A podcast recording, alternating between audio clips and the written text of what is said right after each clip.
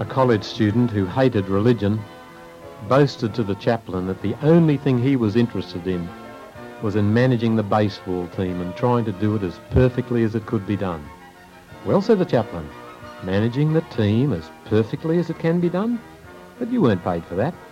Of course not, said the student. Well, said the chaplain, you don't have simply horizontal relationships with other people. You have an interior, perpendicular relationship with an ideal. So that at your best, you love to do good work as perfectly as it can be done.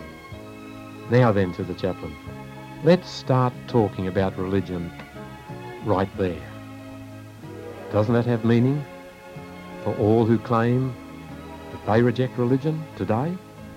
This is Des Ford of Good News Unlimited.